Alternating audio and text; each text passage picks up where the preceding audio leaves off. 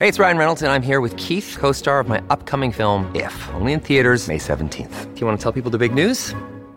All right, I'll do it. Sign up now and you'll get unlimited for $15 a month in six months of Paramount Plus Essential Plan on us. Mintmobile.com slash switch. Upfront payment of $45 equivalent to $15 per month. Unlimited over 40 gigabytes per month. Face lower speeds. Videos at 480p. Active Mint customers by 531.24 get six months of Paramount Plus Essential Plan. Auto renews after six months. Offer ends May 31st, 2024. Separate Paramount Plus registration required. Terms and conditions apply if rated PG.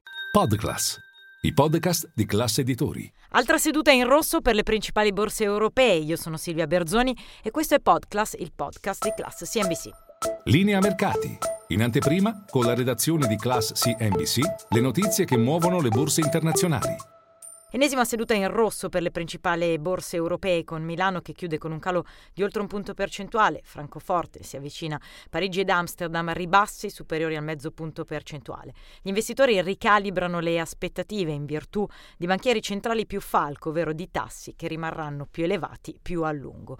Le tensioni sono evidenti soprattutto sul mercato obbligazionario, dove il rendimento della BTP, del decennale italiano, è tornato a salire, raggiungendo il massimo dall'ottobre 2022 sopra il 4,71%, con uno spread nei confronti del Bund che si allarga a 190 punti base.